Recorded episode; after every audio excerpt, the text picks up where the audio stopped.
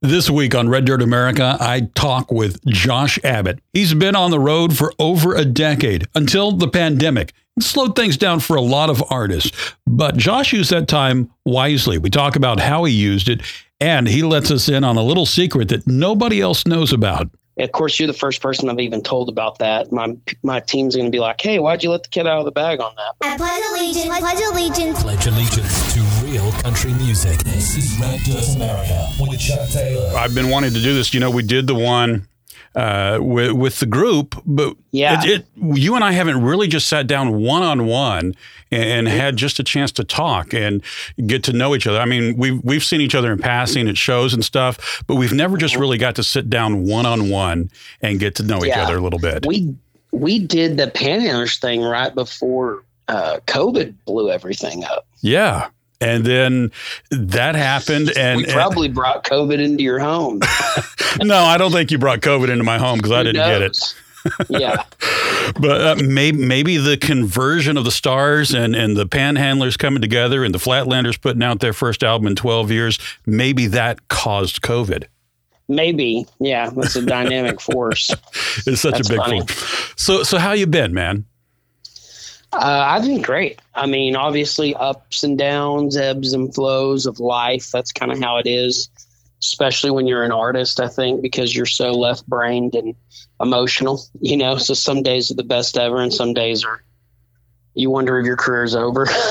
It, it, and that's pretty much every artist out there. But um, overall, kind of riding a high right now just because uh, it feels like the last 18 months gave me a big breather on touring a lot. And I got to be around for my basically my son's first, you know, chapter of life. Pretty much every day I've been home.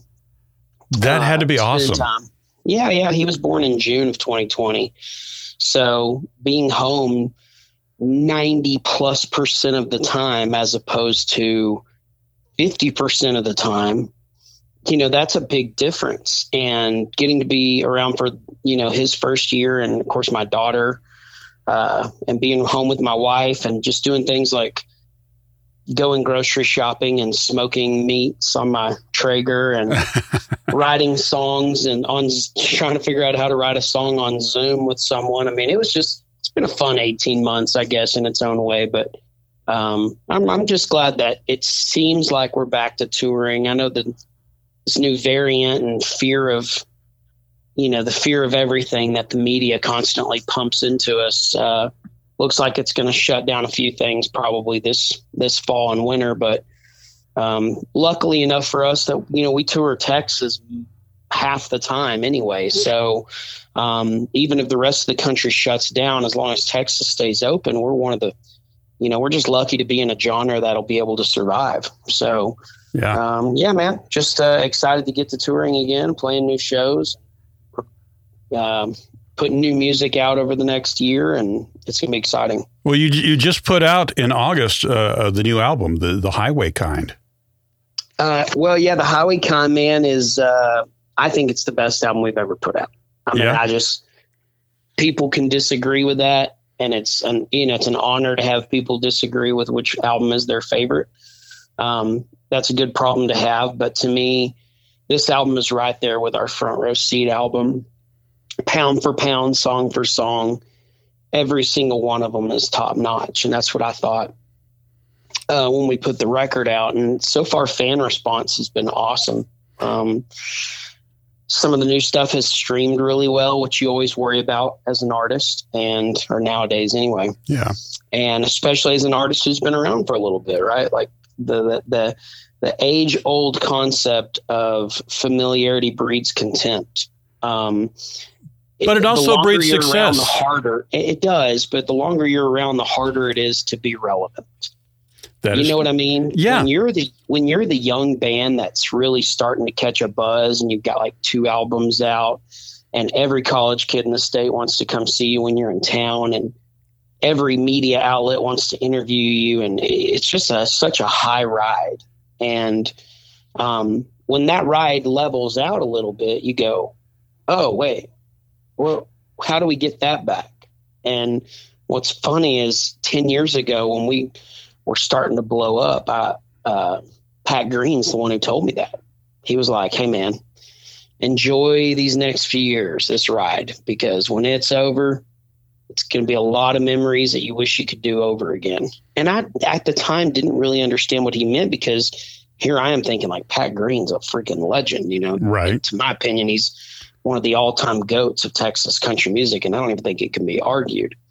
Um, but I totally get what he meant now, you know, in terms of, you know, you get a little older and you put out your seventh album, and all of a sudden, you know, you're not the new guy in his late 20s, early 30s. You're the guy that turns 40 and you've got to figure out how to stay relevant in a world that has a lot of music to consume and digest. I feel like I'm talking way too much. No, talk, talk. I, I love Just, this because because this is um, what I'm talking about: getting to know each other, right? Uh, Yeah. Because when you started back then. Um, you know, people, you know, as you were talking about, you were blowing up about 10 years ago, and people were saying, Josh Abbott is the next Randy Rogers. And I had to have put like a lot of pressure on you because that was right about the time because Randy was right after Pat, you know, and he he he blew up and he got that uh, that Mercury uh, out. You know the the Mercury record deal uh, with Roller Coaster and was blowing up, and then you know the same kind of thing. You know they they kind of cycled through it. You know they were big and they were shiny and new, and then just like Pat said to you, enjoy those times because that tarnish wears off after a while.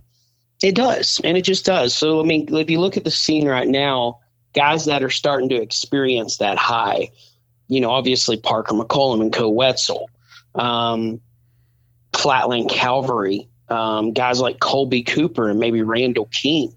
These are all names of guys that are really just now entering that peak of their career, you know, that rising point of their career.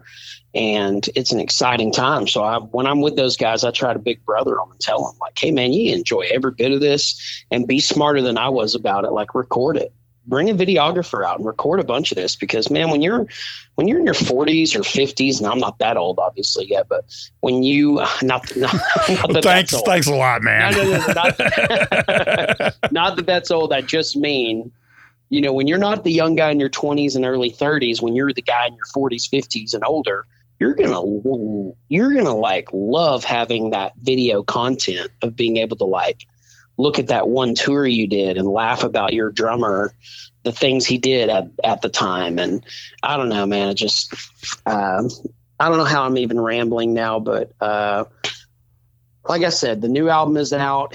Um, people have responded really well to it. That's been a relief. I feel like it validated my personal feelings on how good the album was. Yeah. Um, and uh, and now we just keep rolling forward, right? Like we got shows to play, and I've got new music to put out. I'm going to crank out uh, an EP in November, uh, and then I'm going to crank out an EP every two months, basically starting in November. Um, so it'll be November, January, March, June, uh, May, and July. Wow. Uh, so we'll we'll be cranking out five EPs over the next uh, I don't know year. So does that come from from all these months of, of inactivity and all this this chance to write and be creative? yeah, a little bit. Uh, you know what's well what's actually funny about the writing part. Uh, I I didn't write any of these songs that we're going to put out in the future. Now, obviously, on the Highway Kind, I wrote most of it. There's a few songs I didn't get, um, but these projects that I'm talking about, um, we got a. I'm gonna. I did a Christmas album. a Really? Christmas EP, yeah, a little Christmas EP, and of course, you're the first person I've even told about that. My my team's going to be like, "Hey, why'd you let the kid out of the bag on that?" But um, we recorded a little Christmas EP, and it's I basically recorded songs that that were meant for my family. Right. So I recorded an old Dean Martin song for my mother-in-law. I recorded my wife's favorite Christmas song, my mom's favorite Christmas song.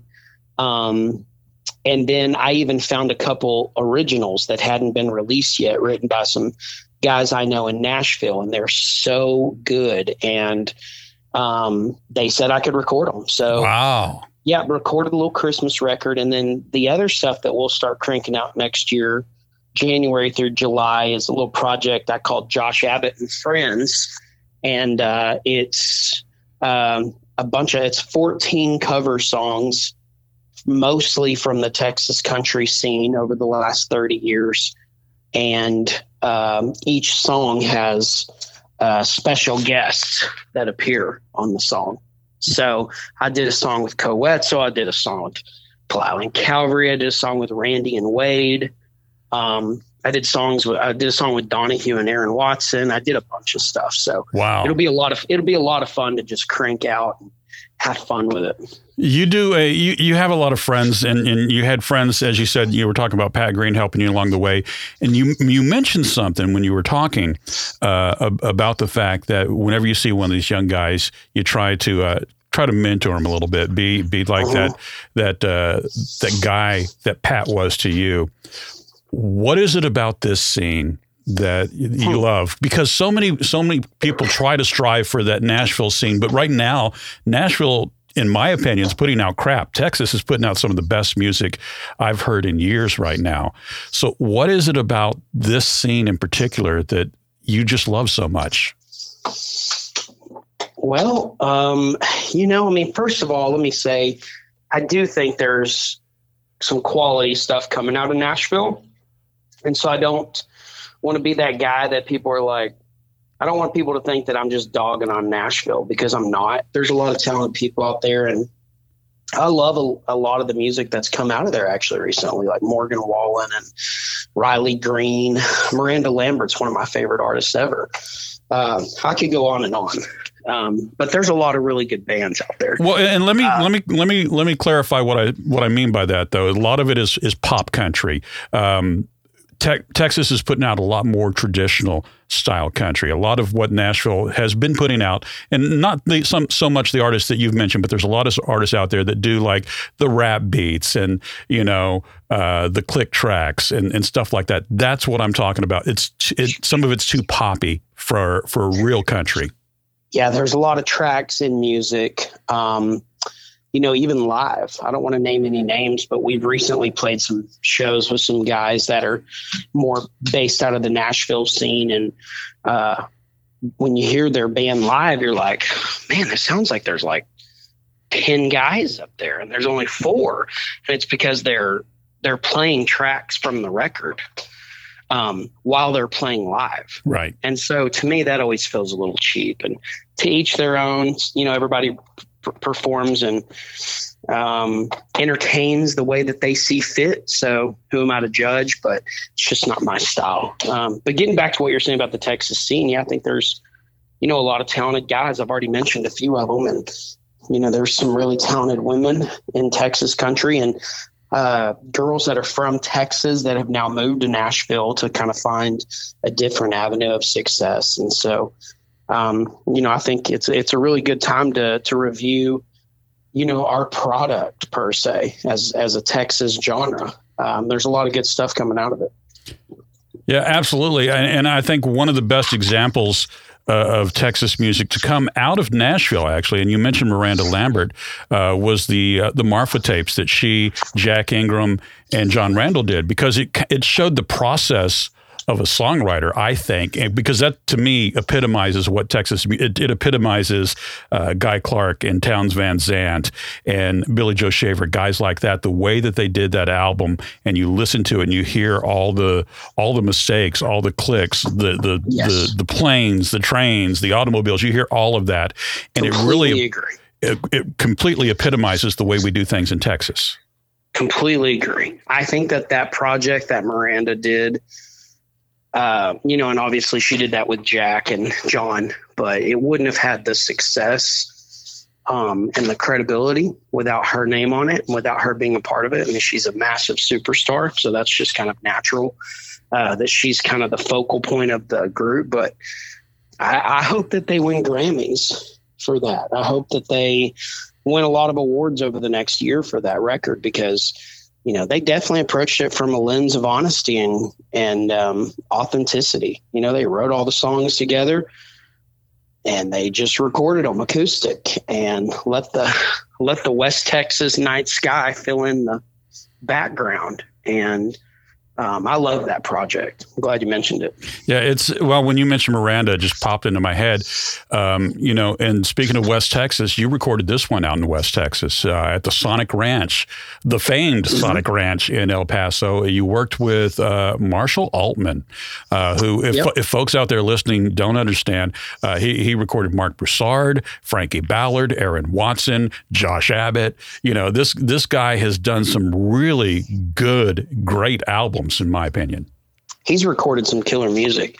Um, I could be wrong, but I'm almost positive he's the one who discovered Katy Perry as well. Because before he became a producer, he was a he was a, an A and R guy or whatever you want to call it for a, a label, and his job was to find talent and he did that. He's found a lot of talent over the years and has just a great ear for music and is a really great singer himself, to be honest. But he's a producer, and we were lucky enough to get him to agree to record our album, and now we've become really good friends. In fact, the Christmas EP that I've got coming out this November, um, he produced it for me as well. So uh, I think we have a really good kind of connection, and he's uh, he's awesome sometimes artists find that producers will push them a little bit harder and, and, get things out of them that they didn't normally get out themselves. Did did uh, Marshall do that for you? For sure. You know, I mean, when we're in the studio, I have a tendency at times to be headstrong. And, you know, there's moments where the producer's got to step in and go, man, I, I think you're wrong.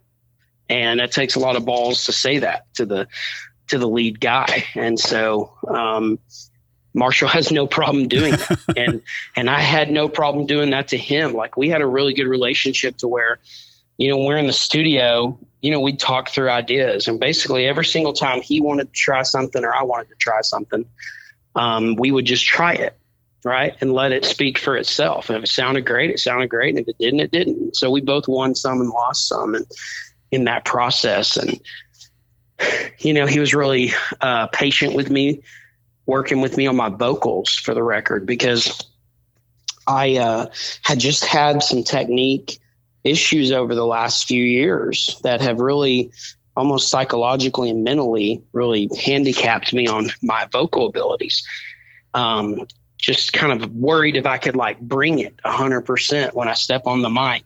And he's been really great about working with me through it and figuring out what kind of mix I need and um, where where the EQ settings need to be in order to get me to sing my best. And he's really changed my ability to sing. I think uh, I've had some friends recently tell me they think I'm singing better now than I ever have in my career.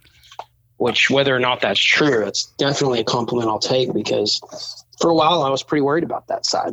Well, I, I, think we grow with with every project that we do, and and I, I would agree that I think this is probably one of your finest projects from everything that I've heard off of it so far. Um, Real damn good is is just such a killer song. I love that song, and and thank you. Uh, the station that I'm at, we're playing the hell out of that song right now. I appreciate it, man. I really do. I, I wrote that song about my wife. Um, there's a few lines in there that aren't true uh, because we just took the liberty to kind of create lines in the writing room.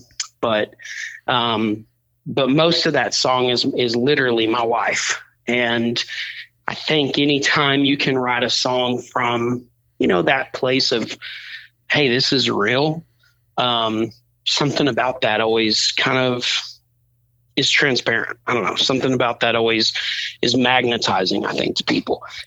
And so that song's a lot of fun. In fact some of my favorite lyrics come from that song. And ironically, you're you're gonna love this. One of the go one of the co-writers on that song is Niko Moon. Really? Is yes, which he's probably one of the rising talents in the mainstream Nashville world. And his music is definitely a lot poppier and different than mine.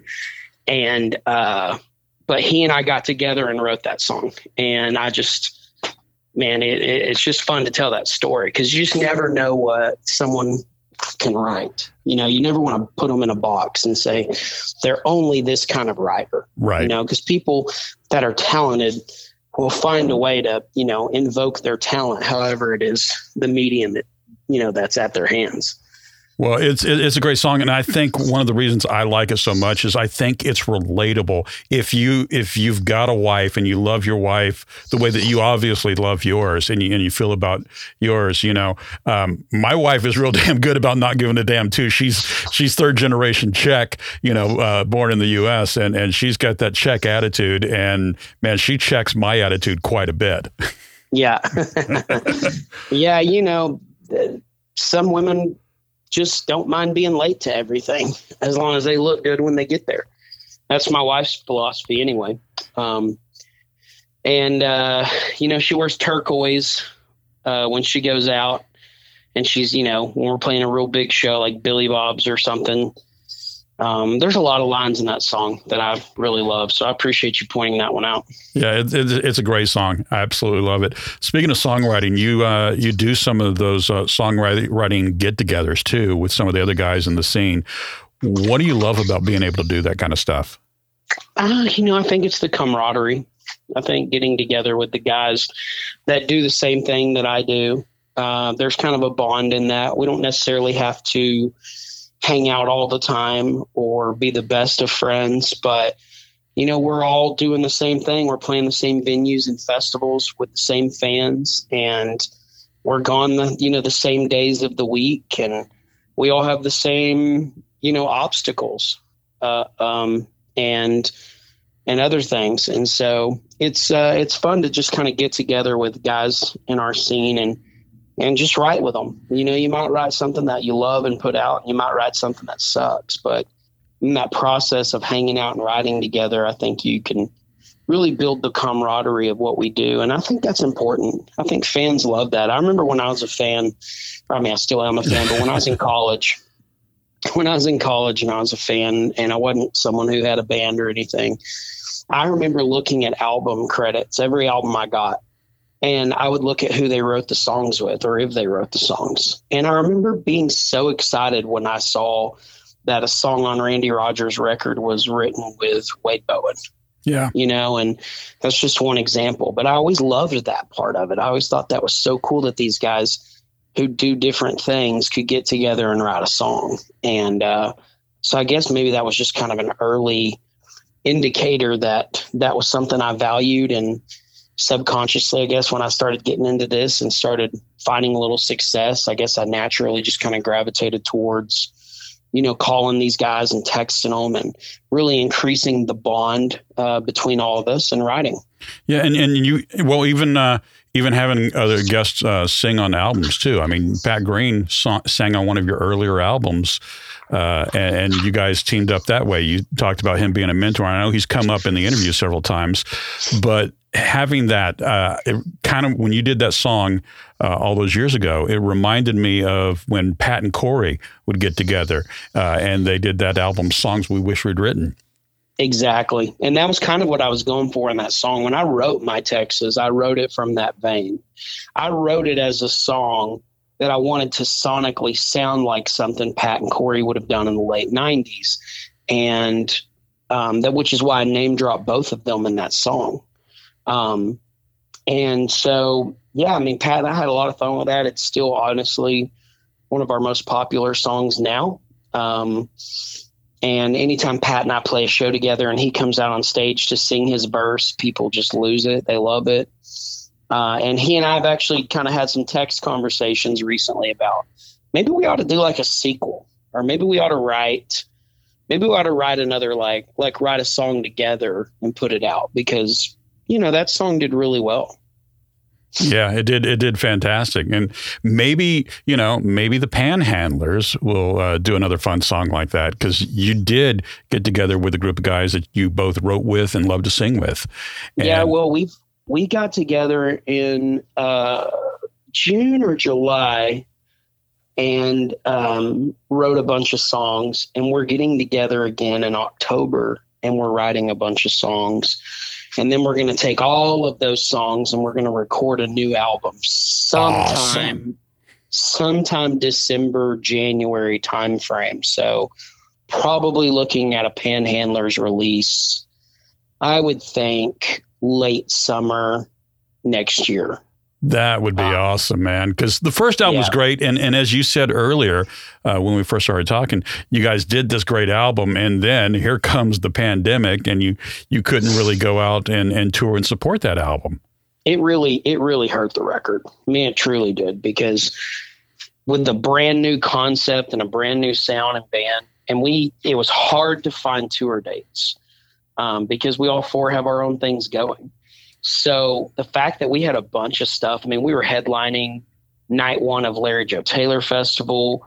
We were on Will Green's, uh, William Clark Green, I should say. He hates when I call him Will. Um, That's but- okay. That'll be uh, that, that's just between you and I. yeah, yeah, there you go. Uh, whenever we play, we were scheduled to play Will's Cotton Fest out in Lubbock. And of course, it's been so long now, I don't even remember all the shows we have, but we had probably 12 shows over the course of three months where we were going to be able to like play all across Texas and Oklahoma and really promote that record. And it got yanked, you know, the rug got yanked from under our feet and we didn't get to tour on it. And and I think that, that really impacted the record in terms of the amount of ears that got on it. But I will say this I bet you of all the ears that did get on it, 98% of them loved it. I Oh. mean, the, the feedback we've had from doing that record has been so incredible. Like people who don't even love like my music have been like, I love that record. And I think of that as a compliment. You know, that was the whole point. We wanted to do something different. Um, and so, yeah, we're going to take that same like mentality and approach and record another album in the next, I don't know, four months. And, and then we'll see what happens with it. Obviously, we'll do a big tour. So I think that's the exciting part is going, hey, let's record another record. And then when we start touring, it'll basically be like we're touring on two albums because no one got to see us play the first one. Yeah, You know, I, we've only played one public show. I know. I, I was so excited because I mean, you guys came to the house. We did the interview, and, and if you remember, I I loved the album, and, I and do we, remember and I appreciate it. we talked about it and, and, and all you guys played and and you know and, and we, we we did some songs here in the studio at my house and you guys were so excited about it i could tell you were pumped and then that whole thing just came crashing down and it was like man this really sucks because i knew how excited you guys were about it Yeah, yeah, we were genuinely, and we still are.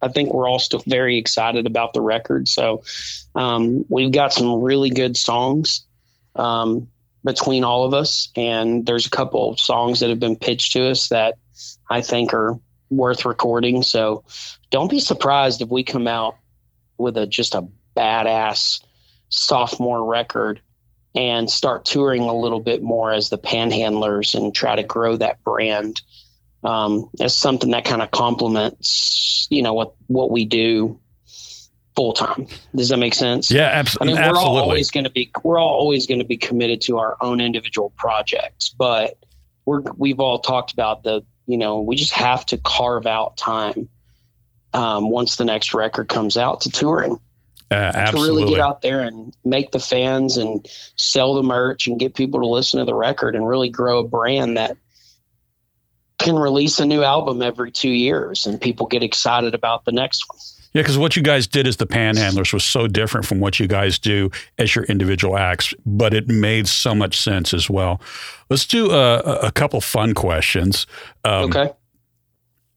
If you were to only be able to take one album with you to a deserted island, and you got a record player to play the album, but you're only allowed one album. What album does Josh Abbott take to the island? And you've got your wife and kids with you too, so it's it's just the four of you on this island and one record. Does it have to be my record?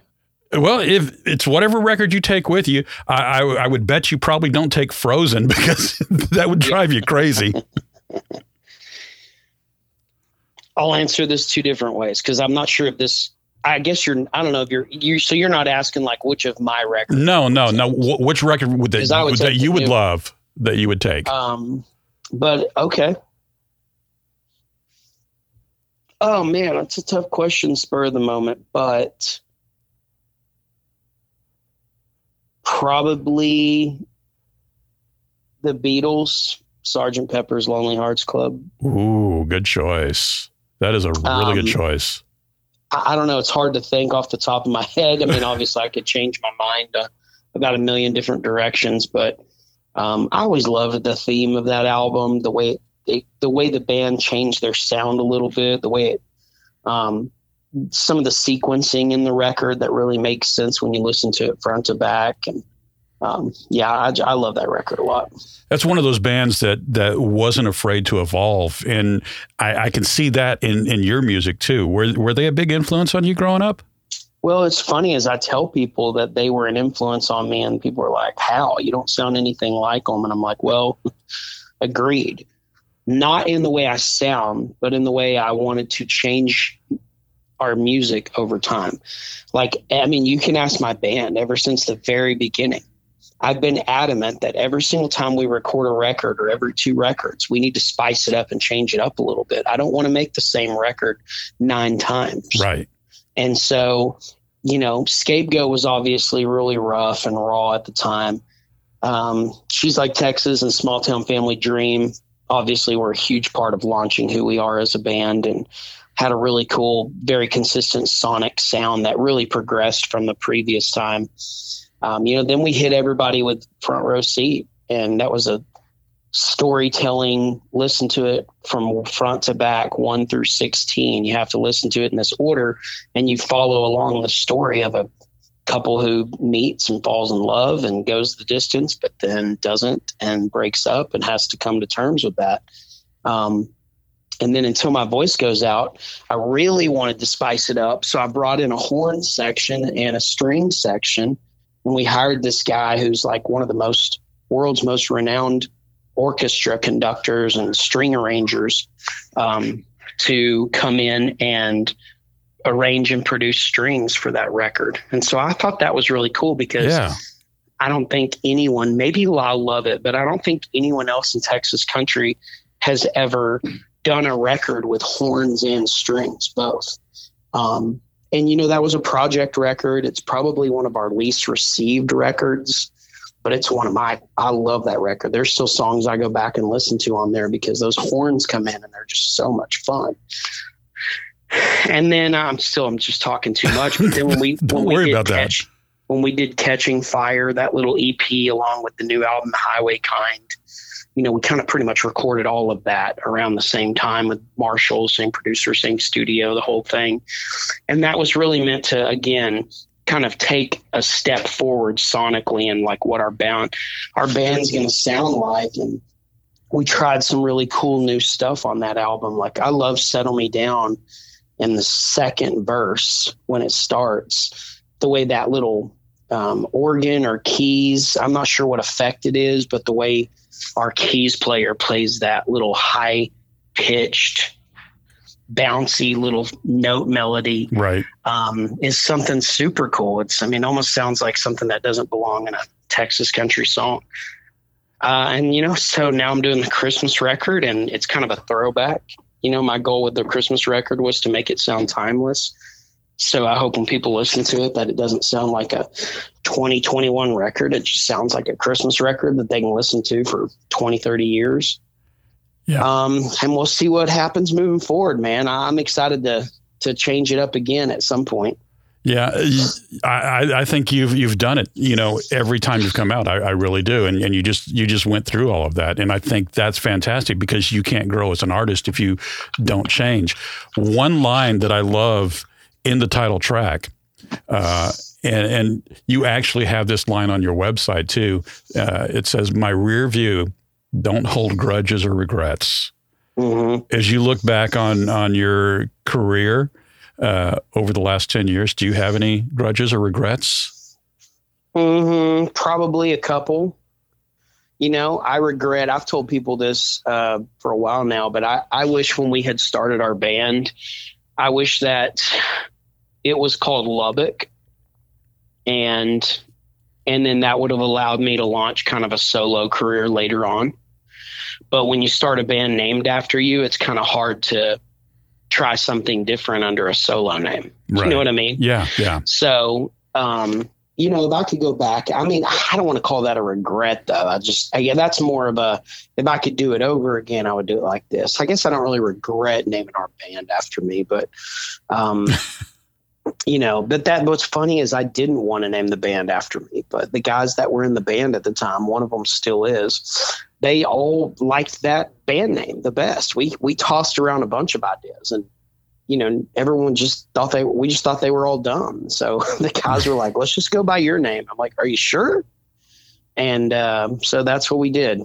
And, you know, I think there, I think my biggest regret is probably the way I approached my record deal when I had one. So when Small Town Family Dream took off, right, and Touch was getting a little national radio airplay, at least main, big, big mainstream stations. Uh, I mean, it wasn't, they weren't pounding it, but they were playing it. And we sold a bunch of copies. That's kind of right around the last few years that people actually bought records and CDs. And so we got noticed by Atlantic Records out of New York. And they're the, the same guy had discovered uh, Zac Brown Band. And he was just like adamant that that we were the next one of those. And of course that was cool to hear. So we ended up signing a record deal and they partnered with warner in nashville and that kind of became our home to, to put new music out. But the problem was it's just the whole way we approached it because we signed a record deal right after three months after we released that record well, so it's not like we were going to go in studio and record something else. Right. So a lot of times when bands record a rec, when sign a record deal now, it's because they've recorded something so good that the record label heard it and said, "Okay, we want to sign this before you put it out." And we kind of did it the other way, where we put we put it out, and they were like, "We love this." We want to sign you, and we did. And then it was like, okay, but it's going to be two years now before we can put something out. And my manager at the time, he's a really great manager now, but at the time he was still really green on how Nashville worked and works and how to approach, you know, managing an artist with a record deal. And I was younger and cocky as hell and um, naive, probably. Um, to some things and and we just didn't approach the record deal right and there's a lot of what ifs I think about on a daily, not daily basis, but often I think like, man, if I had just approached that record deal with a little bit more hustle and respect and really played the game a little bit more and recorded some songs that the label asked me to record, you know, without selling out per se, but Right. you know, just giving giving them a bone here and there. Um, what does my career look like now? Because maybe maybe we're headlining amphitheaters all across the country. But hey, man, you never know. Well, like they say, if, never know. if ifs were fifths, we'd all be drunk. Yeah, yeah. There you go. So, So that's a good one. I like that. so Um, uh, I want to kind of close it out with one final question. Okay, go ahead. What song changed your life? Oh, well, you know, career wise, I mean, are you, I, I, I, are you talking about my song or are you talking about a song I heard on the radio? I'm I'm thinking, what song changed your life? I mean, you, if you look back at your life, this is a song that changed everything for me. Whether it's a song you wrote or or it's a song you heard, whether it's something that was recorded by, you know, maybe Pat Green sang a song, or or Townes Van Zandt, or Guy Clark, or or Steve Earle. I mean, I, I know most people would probably point to She's Like Texas, but I would probably point to Oh Tonight. I mean, doing that duet with Kacey when she was literally just a girl with a pub deal out in Nashville and wasn't even sure if she was ever going to pursue the artist thing. Um, you know, I wrote that song in college, actually in grad school, I think, but I might, no, I think I was still in college. I wrote that song um, with a girl who I'm still friends with to this, this to this day, and and um, when we recorded that song on that She's Like Texas record, that's the song that really took us to the next level because She's Like Texas blew up and it was popular. But then when we followed it up with Oh Tonight, that's when we started getting national radio play. Right. I'll never forget the girl, um, you know, that was promoting us. Uh, she basically contacted us, I think, if I remember right. And she was like, I love this song. I'm a national radio promoter. I want to work it. Her name was Pam Newman. Do you know Pam? Yeah, I remember Pam. Um, so Pam was a big believer. So she pushed that song, and all of a sudden, of course, I'm like, well, we're just a we're just a young Texas band with no label. There's no way we're ever going to get radio play on big stations. And all of a sudden, like, you know, we're getting played in Phoenix, Oklahoma City, San Antonio, Denver. I'm like, oh shit, this is awesome. And I just remember it really changed my perspective on what we could be because I think before that, I just was like, well, we're just a Texas country band. We'll probably just always play Texas and Oklahoma, right? There's no need for us to go to Florida or California. But I think Oh Tonight really changed the game because they all of a sudden we're getting radio play in California. And so it's like, well, we better tour out there. And all of a sudden we started touring a little bit more nationwide. And it kind of changed my perspective on what our band could be. It'd be like, yeah, we can be a Texas country band, but we can also record some songs here and there that compete on a national level with the mainstream stuff. Um, you know, and that's what we did. We tried to follow that up with, um, you know, with uh, Wasn't That Drunk, um, which did really well for us again. Yeah. And, you know, there's just been a few songs over, you know, over time that have done really well for us. A little more of you, and again, I so I think all of that dominoes back to Oh Tonight. I think like that song really was a wake up call for me on how big our band could get, and all of a sudden we started selling out Billy Bob's. I mean, that was a massive, and still to this day is a massive monument. It's not easy to sell five thousand plus tickets Right. and you know selling out billy bob's i just remember being like damn we may have some job security here boys. I don't feel like you sell out billy bob's and then your career ends. Like i feel like we might have something here. So yeah that's my answer. So when when that happened, you know, and and you wrote that song, did that also not only validate where you could go as a band, but validate you as a songwriter? Because here's this song that you wrote that is getting national airplay. Well, yeah. I mean, definitely it was a nice little shot to, you know, it was a nice ego boost. Um, you know, for me to to write that song and I I'm sorry, I'm gonna go outside real quick because my kid is screaming and I'm not sure why. Oh, I can't even hear it. Oh, you couldn't? No, I can't even hear That's it. all I can hear. I'm not sure why. Uh anyway. All right, I'm outside now. So yeah, man, I think when I wrote Oh Tonight again, I was I didn't even think it was that great of a song. I mean, we didn't we didn't record that on our first record, Scapegoat, because I just was like, ah, it's, it's not one of our better ones. I was wrong. And then when we went to record our She's Like Texas record, uh, our fiddle player, our longtime fiddle player, he's he's not with our band anymore, but the guy who was with us for like a decade, Preston, he was like, dude, I think we ought to record that Oh Tonight song. And I was like, really? And he was like, yeah, man, it's it's always in my head. It's it's so good. And I was like, all right. And um, then I was like, shit, who should I get to sing it? So we started tossing around some ideas, and I was like, that Kacey girl that we're friends with, I think she's really good. You know, and we weren't in a position to go ask like some superstar to sing on our record. Um, so it's just like, let's just record this song with someone that we believe in. And yeah, it's pretty wild to see like, you know, that song, that story. Of course, the music video of that song is not only me and Kacey, but Granger Smith and his Right. wife. Right.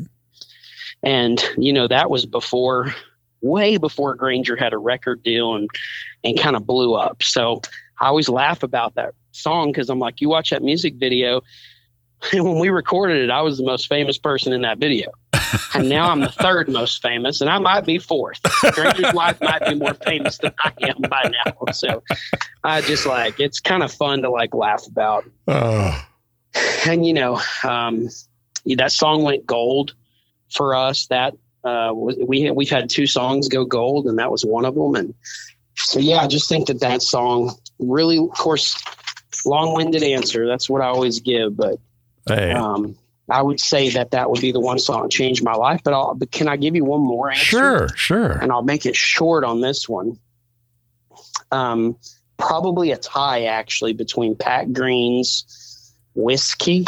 Do you remember that song? I remember Pat's? whiskey. Yeah. And then Randy Rogers band's "This Time Around." And the reason I say that is because Pat Green's "Whiskey" song made me want to pick up a guitar and learn it. I loved that song, and I will never forget being in a car with some of these girls that I was friends with, uh, these sorority girls, and we were headed to Blue Light because one of them was a massive fan of this band I'd never heard of. And on the way, and I just went because they were like, "Hey, do you want to go?" And I was like, "Sure." On the way, they played me his song. They played this time around, and I was like, "Geez, this is awesome! Who is this?" you know, like, yeah. I've never heard of this band before and watched them play at the Blue Light that night. Sold out crowd of 300 people, which isn't a lot of people, but in a small room, there's a really cool energy about that. And uh, I just remember it changing my life. I was like, okay, not only do I want to like play guitar and sing Pat Green songs, but I need to write my own songs because this is fun like I, I want to have a band and write songs and have college kids show up to our concerts. And so I really think that those two songs really changed it for me as well. Well, quick, quick story, uh, and I'll let you go from the uh, the Randy Rogers song this time around. Uh, that was on the Mercury album, and Mhm. I was in Corpus working mornings. No, that was on Roller Coaster. roller coaster, roller coaster, yeah, roller coaster. Uh, but I was in. Well, well, there was the first album from Mercury uh, that they was put out. It was called Roller Coaster, but it was on Mercury Records, and I was in Corpus when they got the uh, the roughs back for that, and they were playing Concrete Street Amphitheater, and I'd known Randy for a few years at that point, and he said, "Hey, man, come in the van. I want you to hear something," and he played that song for me. And I was blown away by that. That was that that was you know their first big, big one on a major label too. And for sure, man. Yeah, such that a great big song. song. Yep, big song, and still, honestly, that's my favorite Randy Rogers record. Of course, now I sound like the fan that I was talking about earlier in the interview, where you know you always you always gravitate towards an artist's first two or three albums just Yeah. because you like the old stuff, you know, and that's why again it's so hard for a band to put out a, a record once they've been at it for 10 15 20 years and people to still love it um, and so, I mean, I love every rec- record that band has done, but you know, Roller Coaster to me is the probably the best Texas country album ever. It's it's it's right there with Pat Green's Three Days, in my opinion. Uh, I think so too, man. Josh, it has been a pleasure. I'll talk music with you anytime. Dude, Uh, anytime. I'll talk with you anytime. And thank you so much for taking time to do this. Uh, the the new album is uh, is out, and you got a Christmas album on the way. Highway Kind is out now. Maybe uh, Josh Abbott's Santa Claus or Sandy Claus or whatever you want to call it coming out. Um, and, and congratulations on on uh, your boy Luck too. And you know we haven't got to talk since that happened because that was right after you guys had, had been here um, with the Panhandle stuff. So yeah, uh, yeah, I appreciate that. Yeah, he's uh, 15 months old now, and um, and my daughter's uh, almost four and a half. Uh, she's in pre-K, and so yeah, it's it's a it's a really fun time. But some days, man, make me want to pull my hair out. well, make sure you know how to clean your gun and everything for the time she gets up to be about 16, 17, 18. Oh, for sure, no doubt about that. All right, brother. Thank you so much for uh, taking some time, man. yeah, man. Have a great day. You too. If you enjoyed this episode of the Red Dirt America podcast, be sure to subscribe, follow us, and go to reddirtamerica.com to listen to past episodes. We'd love to have you join us and maybe even write a review about the Red Dirt America podcast on your favorite podcast website. We'll catch you on down the road.